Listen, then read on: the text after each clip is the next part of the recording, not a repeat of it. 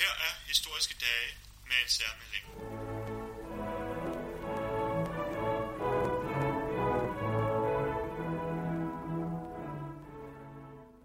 Jeg har jo også, inden vi går på, så kan jeg sige, der er en gave til dig her fra Tak skal Rigsarkivet. du have. Du er udnævnt til en af Nå, kulturens helte. Der står her, at jeg er en af kulturarvens helte. Så gammel er jeg blevet nu. Jamen, velkommen til her. Velkommen til. Jeg hedder Sten Andersen. Jeg er arkivar og seniorforsker på Rigsarkivet. Og skal nu tale med tidligere udenrigsminister og kulturminister og mangeårig folketingsmedlem Per Stig Møller om øh, nogle meget, meget spændende begivenheder, som er beskrevet her i hans bog, om et øh, fredsinitiativ, som var meget, meget tæt på at lykkes. Ja, det som vi skal prøve at tale om i dag, det er jo virkelig, at vi skal prøve at gøre, på en eller anden måde sætte det lidt skarpt op og sige, hvordan gør vi historiens regnebræt op? Var dansk udenrigspolitik i, øh, fra, fra 2001 til 2010, var- var- var det en, kan vi sige det lidt uvidenskabeligt, var det en succes eller en fiasko? Så lad os få en diskussion om det. Det kommer an på kriterierne. Det kommer an på kriterierne, men det er jo, øhm, altså, det, det, det er jo uhyre spændende beskrevet i, i din bog her, og øh, det som der går igen, det er faktisk lige fra starten af, at så er det jo, det er jo tæt på at mislykkes allerede fra starten af. Altså, der, der er mange kæppe i hjulet hele tiden. Der er enormt mange udfordringer, og når jeg sidder som læser, også med et begrænset kendskab til, til udenrigspolitiske beslutningsprocesser, så det slår mig det hele tiden, hvordan holder du så mange bolde i luften, og hvordan går du fra et møde og er sikker på, at I er blevet enige og kan finde en vej frem. Fordi undervejs her, der må jeg indrømme, at, at øh, jeg er ikke altid helt klar på, hvor I er i processen. Var I selv det? Ja, det tror jeg nok, vi var. Altså, det drejede sig om, om mellem, det, det, det Sten taler om, det er det kapitel, der drejer sig om Mellemøsten. Der er jo også kapitler om Irak-krigen, Afghanistan-krigen, og Muhammed-krisen, og, øh, og rigsfællesskabet, og Ilulissat-erklæringen osv., Ja. ja. som jeg tæller meget om nu, og Arctic 5. Så det, det, du koncentrerer dig om, og ønsker at koncentrere dig om, det er det kapitel, der drejer sig om vores fredsinitiativ i Mellemøsten. Og øh, jeg vil godt sige, hvorfor det gik i gang. Det gik i gang, fordi min vurdering var, at det store problem for os her i Europa i første halvdel af det 21. århundrede, det ville komme fra Mellemøsten. Ikke i form af en krig, for det ville de ikke have herre til, men i form af terror, sabotage osv., hvis islamismen vandt. Hmm. Så det var ikke, fordi jeg havde en dyb kærlighed til Mellemøstens landskaber eller mad. Jeg kan ikke lide deres mad. Landskaberne er Det, det fremgår tydeligt af bogen. Landskaber, ja, ja, den der med fisk, jeg fik af Arafat. Ja, øh, og hans øh, håndlunede pistagenødder. Ja, ja, Ja, ja, ja, ja, ja. ja. Arafat var jo en herlig figur. Men det jo derfor, vi gik ind i det. Og så øh, skulle vi jo overtage, vi havde ikke kunnet gøre noget, hvis ikke for, fordi vi tilfældigvis skulle overtage formandskabet for EU 1. juli 2002. Så nu skal jeg ikke pusse mine fjerde mere. Hvis Danmark var kommet alene med sådan et initiativ, var det nok ikke blevet taget særlig seriøst. Nej. Men fordi vi havde formandskabet for EU, så kunne vi tage initiativer, som vi så kunne gå i front med, hvis vi kunne få EU med. Og der har du jo så, øh, du har lov til, at du, du, du, du di- dirigerer dagsordenen som formand for EU. Mm. Du kan ikke gøre, hvad du vil, for du skal have dem med, mm. men du sætter dagsordenen. Ja. Og derfor øh, vurderede vi, øh, efter alt det uro, der havde været i foråret 2002 med, med øh, krigshandlinger og den mislykkede saudiarabiske fredsplaner, øh, den tyske fredsplan, at der var brug for et EU-initiativ. Ja. Og det tog vi så, og det tog jeg så over til USA allerede den 1. juli 2002, og sikrede mig opbakning fra amerikanerne til. Ja. Øh, og jeg forvejen sikrede mig tysk, engelsk og fransk opbakning over telefonen. Ja. Og derved havde vi et initiativ. Ja, fordi det er lige det der med opbakning, fordi øh, nu er jeg jo historiker, jeg arbejder med skriftlige kilder, og det, er jo- det er jo meget, meget sjældent, at jeg har så øh, øh, kan tale med en aktør. Du har hesten selv. Jeg har hesten her, så det, det vil jeg ikke sige, men, øh, men øh, nu er giraffen her, ikke? eller Ja. hesten. Men bare sådan en sluttet kreds mellem os to. Ikke? Ja. Altså, på, på side 269, der beskriver du faktisk, at, at du har initiativet i gang, du, bolden ruller, du har fået international opbakning. Så modtager du et opkald fra din chef, Anders Fogh Rasmussen, Det, ja. der siger, det skal du ikke røre ved. Ja. Bare sådan mellem dig og mig, hvad, hvad tænkte du der? ja, nu skal I lukke ørerne, ikke? Fordi det, fordi det står jo ikke i kilderne. Så.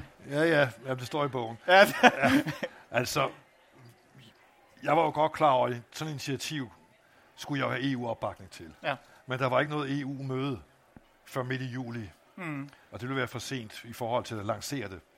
Så jeg ringede så til den tyske, franske og engelske udenrigsminister, og forelagde mine tanker for dem og initiativideen, og de sagde, okay, prøv det. mm, Så den her opbakning. Så ringede jeg rigtig nok to dage før jeg skulle rejse til New York.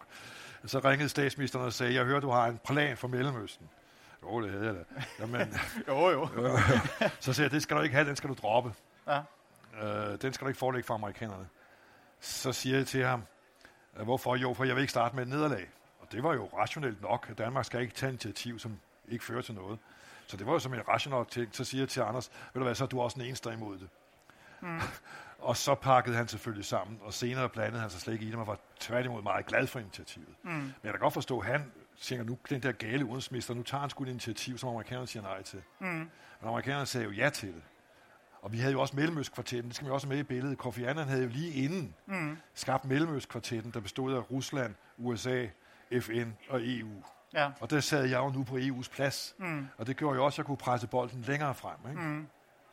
Var, var, var, det så, var det så en, øh, for at spørge om kildens spørgsmål, var det så en, en fordel eller en svaghed, at du havde en statsminister, som var udenrigspolitisk interesseret? Fordi du er vel, du en af de udenrigsminister, som der har haft en statsminister, som har været meget interesseret i udenrigspolitik. Ja, Jan Nyrup var jo også meget interesseret i udenrigspolitik. Uh, nej, altså jeg synes faktisk, det gik fint. Fordi uh, når det drejer sig om topmøder i EU, så skal han jo være Ja, på ja. bolden. Ikke? Og når det drejer sig om krig og fred, så skal udenrigsministeren og forsvarsministeren jo heller ikke beslutte, at landet skal i krig og fred. Mm. Krig eller fred. Ja. Der skal statsministeren også ind over. Det var jo faktisk kun de områder. Ja. Uh, Udover det der lidt forkølede forsøg med, som jeg godt forstår hans rationale i med, med at stoppe Mellemøstprocessen, som han senere støttede kraftigt. Mm. Altså, så blandede han sig jo ikke. Ja. Der Du, jo du har aldrig lyst til at lave sådan en skavenius og sige, I forstår jo alligevel ikke på udenrigspolitik. Lad mig køre det her, så. Det behøver jeg jo ikke sige.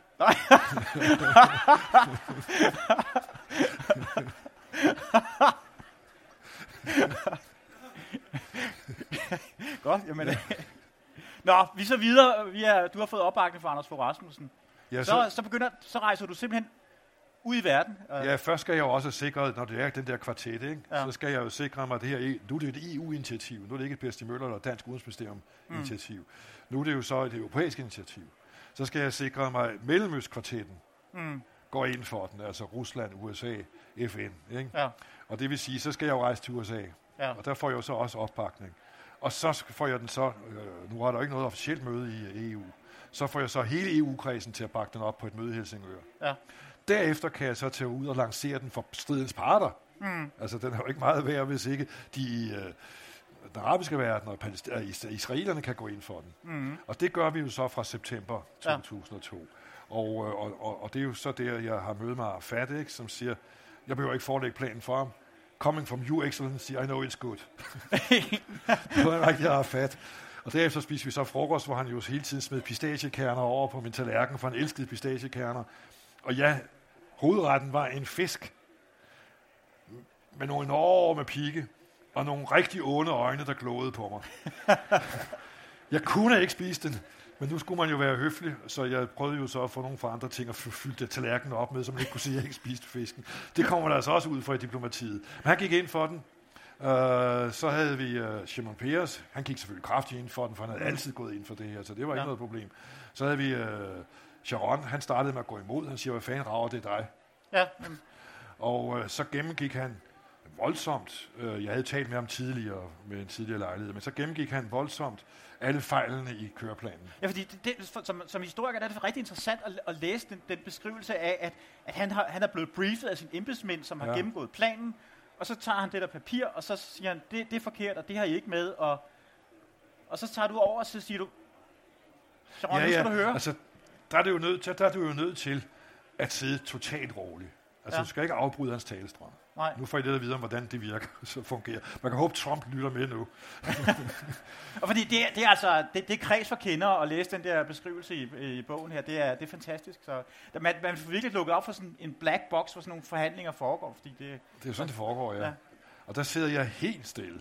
Helt stille og noterer ned. Jeg ved jo godt, det er forkert, hvad han siger alle sammen. Mm. Men hvis jeg starter med at afbryde ham og sige, at det bare endnu værre. Ja. Så han kommer med den her voldsomme mangler. Og jeg noterer ned, og så svarer jeg. Så bliver det min svarrunde, og så siger jeg, jamen det der, du mangler der, det står der, det der, det står der, det der, det står der, det der, det står der, der mangler ikke noget. Og så bliver han meget vred, ikke på mig, mm. men på sin embedsmand. Og sagde, nu kan jeg ikke hebraisk, men sagde nogle voldsomme ord til en eller anden embedsmand med meget røde kinder på hebraisk. og så sagde den der embedsmand, for, for færdig noget tilbage, og så vender Sharon sig mod mig, og så siger han, jo, men du mangler, at de skal have en folkeafstemning om statsministeren, hvem der skal være statsminister. Mm. Så siger jeg til ham, jo, det system har I jo, og det er I jo ikke glade for, så det vil vi ikke påføre palæstinenserne. så lå han og sagde, okay, okay, lad os gå videre. Senere var han jo så venlig så at sige, da jeg mødte ham sidste gang, det første udkast til fredsplanen var faktisk det bedste, for de fik jo meget indflydelse hen ad mm. vejen på ændringer. Men min sa- sidste samtale med Sharon, jeg har prøvet også at beskrive ham som personlighed, ja. ligesom Arafat.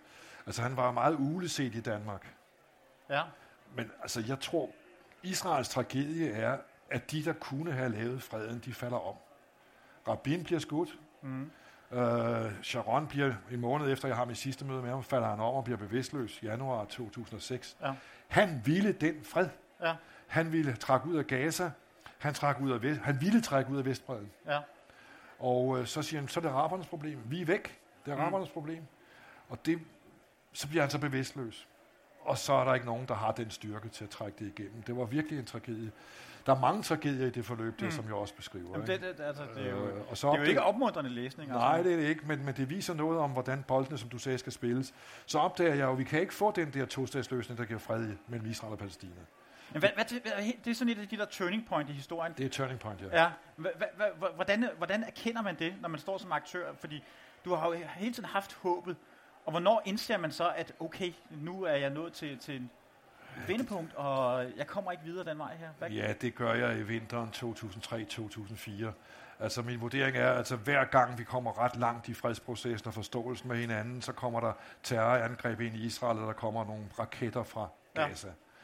Og, og jeg har også på det tidspunkt haft møder med Saudi-Arabien, med Emiraterne, med Syrien osv., Ægypten. Så siger jeg til mig selv, vi får aldrig den fred. Den kommer ikke. Og så skal man jo spørge sig selv, jamen, hvorfor kommer den ikke?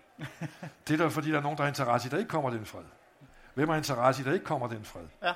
ja det er Syrien, Hezbollah, Hamas og Iran.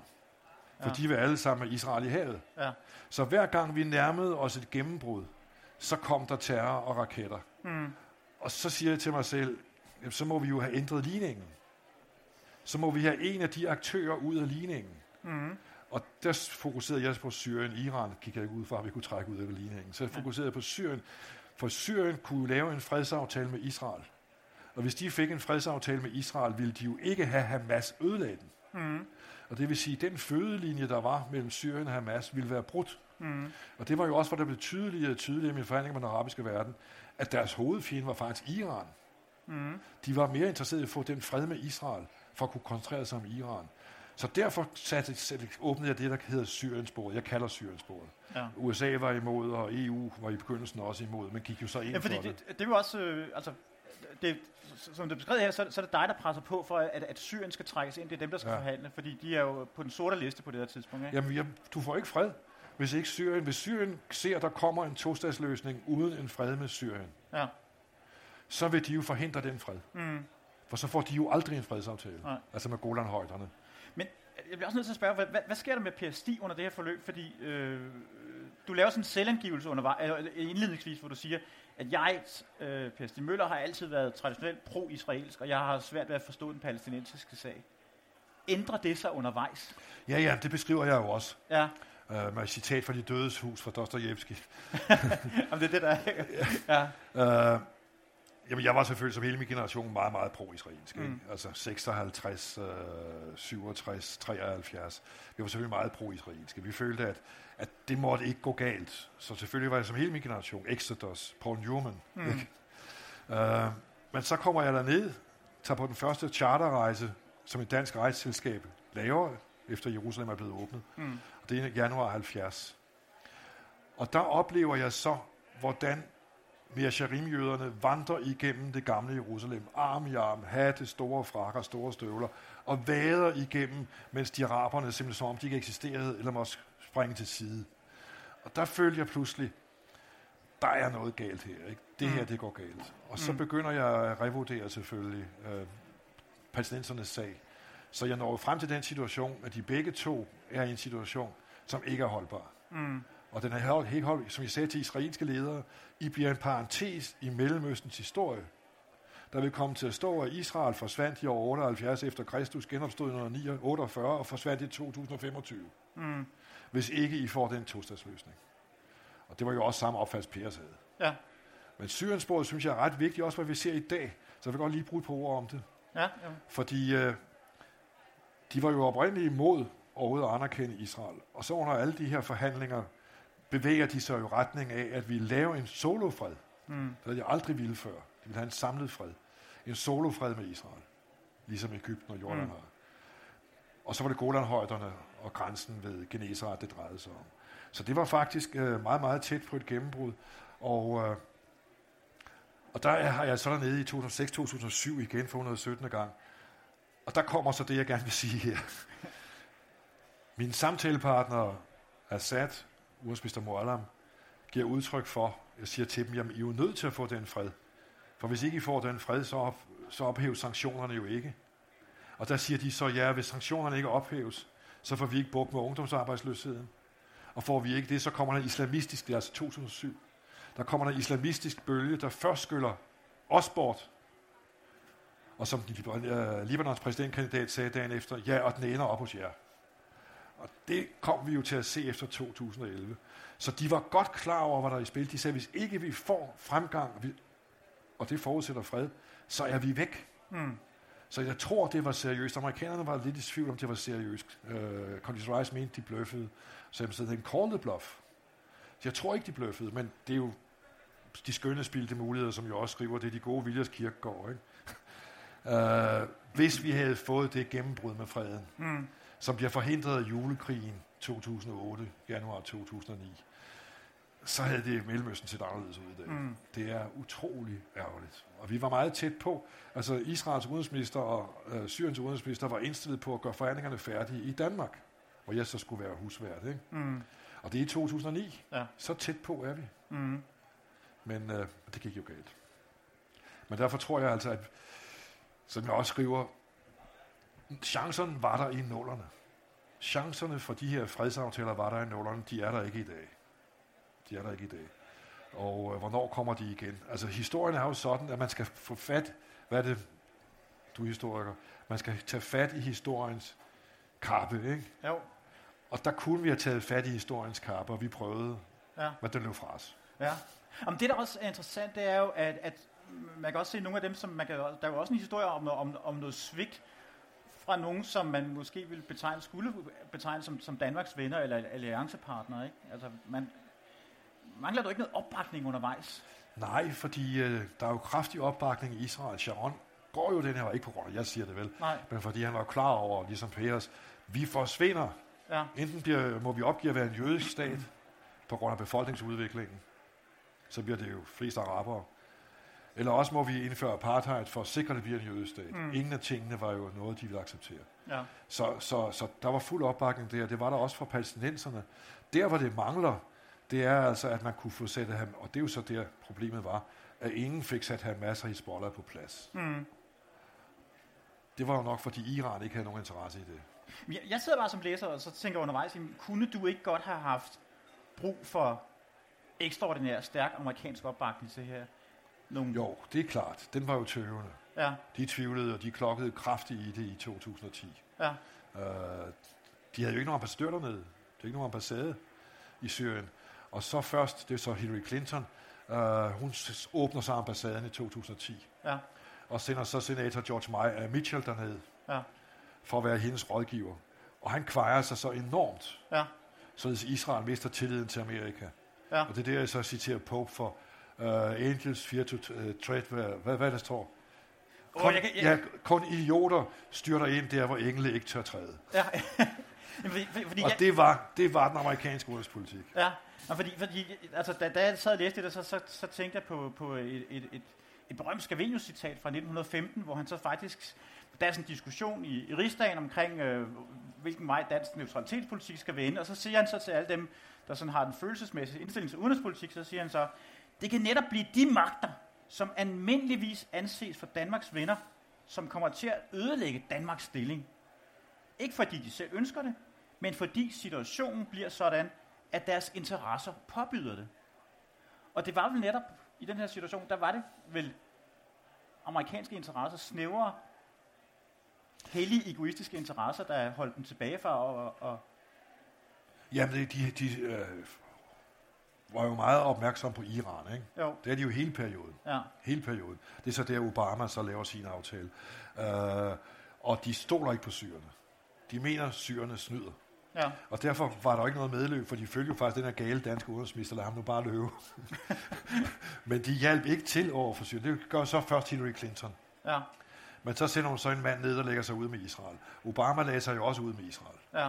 Altså, hvor dum kan man være?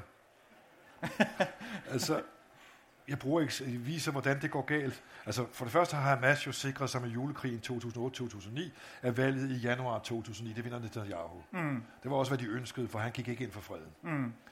Og så lykkedes det så altså at koncentrere sig om Syriensporet, og, øh, og der lykkedes det, lykkedes det jo ikke, hvis ikke Israel også ville have den fred. Olmert ville have den fred, men det lykkedes jo ikke, hvis ikke de vil. Og så mister Netanyahu tilliden til den amerikanske administration. For det første har Mitchell dummet sig, og så kommer så Obama. Og hvad gør vores elskede Obama, som jo holder så fremragende taler, men derefter ikke gjorde noget som helst? Han tager til Cairo den 4. juni 2009. Holder en fremragende tale, hvor han øh, åbner for araberne, og han gør alt det rigtige i forhold til den arabiske verden. Virkelig godt god tale. Han lavede jo kun gode taler. Han var en fremragende taler. Så tager han flyet, Air Force One, flyver hen over Israel og lander i Tyrkiet, som også er Israel-fjendtlig. Mm. Hvordan bliver det opfattet i Jerusalem? Når man har talt i Cairo, skal man jo også tale i Tel Aviv. Man skal ikke flyve hen over og lande hos Erdogan, der på det tidspunkt var meget Israel-fjendtlig. Så der mistede Netanyahu tilliden, og uden Israels tillid til, at de har en sikkerhedsgaranti, de virkelig kan stole på, Mm. så tør de jo ikke indskibe sig en fred. Hvis lad os nu sige, at de accepterede tostatsløsningen, og så Hamas vinder valget, som de gjorde i 2006, så er Vestbreden pludselig Hamas, der er Israel i. Så man må jo forstå Israels sikkerhedspolitiske problemer. Og det viste Obama jo så, han ikke forstod. Mm. Og det er jo derfor, det lå stille, og, Mm. og så trak han sig ud fra Mellemøsten og så videre. Så kom jo en masse ulykker ud af det. Men den amerikanske udenrigspolitik, det er rigtigt, den kendte ikke øjeblikket. Når man udefra, så, så, så, så regner man jo med, eller som, som amatøraktør, at, at, at Danmark har indflydelse, eller det tror, går vi i hvert fald rundt og tror, at vi har en vis indflydelse her på, på amerikanernes øh, linje. Jamen, det har vi jo faktisk også, fordi øh, de er jo, jeg har jo gode diskussioner med dem, og nu skal vi også lige huske på, når Danmark kunne spille så stor en rolle, så er det ikke bare mig, vel, så er det Danmark. Ja, ja. Og det er fordi, vi har EU-formandskabet, og vi Mm. sidder to år i Sikkerhedsrådet. Mm. Det giver os jo en vægt. Ja. Og det betyder jo også, at vi har direkte kommunikation med alle parterne. Mm. Så er det, fordi jeg har været så aktiv i det, så bliver de ved med at spille bolden til mig, ikke? fordi Mm. jeg kan tale med alle parterne. Uh, så det er det, der gav Danmark den vægt der. Mm. Og uh, ja, der, der, de arabiske ledere kommer jo til mig og beder om, i, da jeg sidder i Sikkerhedsrådet, om jeg kan sørge for, at Sikkerhedsrådet får en, en frisk, mellemøstfredskonference, Mm. som er at amerikanerne var imod. Men på grund af det gode forhold, jeg havde til, til amerikanerne, Mm. Så kunne jeg jo snakke meget med dem, og det endte jo med, at vi fik den, og det blev en god konference. Uh, vi havde også fremragende samarbejde med Katars udenrigsminister og statsminister, mm. som sad i Sikkerhedsrådet. Så det hele var jo, med alle de rejser, var jo ikke for, det under, jeg var fascineret af Mellemøsten, det har jeg forklaret, at jeg ikke var. Men fordi de var jo he- jeg vurderede, at vores uro i Europa, hvis islamismen vinder i Nordafrika, hvad der, det er en anden historie, men det kan det jo godt gøre, vi har Libyens sammenbrud, uh, de var med IS ved at få en stat, så vil vi se meget terror i Europa. Mm. Meget terror. Uh, og så er der meget udenrigspolitisk Europa ikke til at gøre. Så det er jo derfor, jeg fokuserede på det. Mm. Og nu er tiden gået, Sten. Det står gået? mand og siger. Nej, jeg havde lige et vigtigt spørgsmål. Nå, det må vi tage en anden Jo, dag. kom lige med det vigtigste spørgsmål, jeg svare Jamen, kort. jamen, det altså, netop din, på mange måder realistiske vurderinger af amerikanernes udenrigspolitik, det øh, manifesterer sig jo også, at du i januar 2003 jo siger offentligt, at FN-sporet skal holdes i forhold til Irak. Vel, Og du har sådan en meget øh, profetisk analyse, hvor du siger, at hvis FN-sporet kortsluttes, øh, så vil det føre til fundamentalisme, der vil komme terrorhandlinger, og det hele vil komme væltende ind over Europa. Du fik jo ret. Godt set. Ja.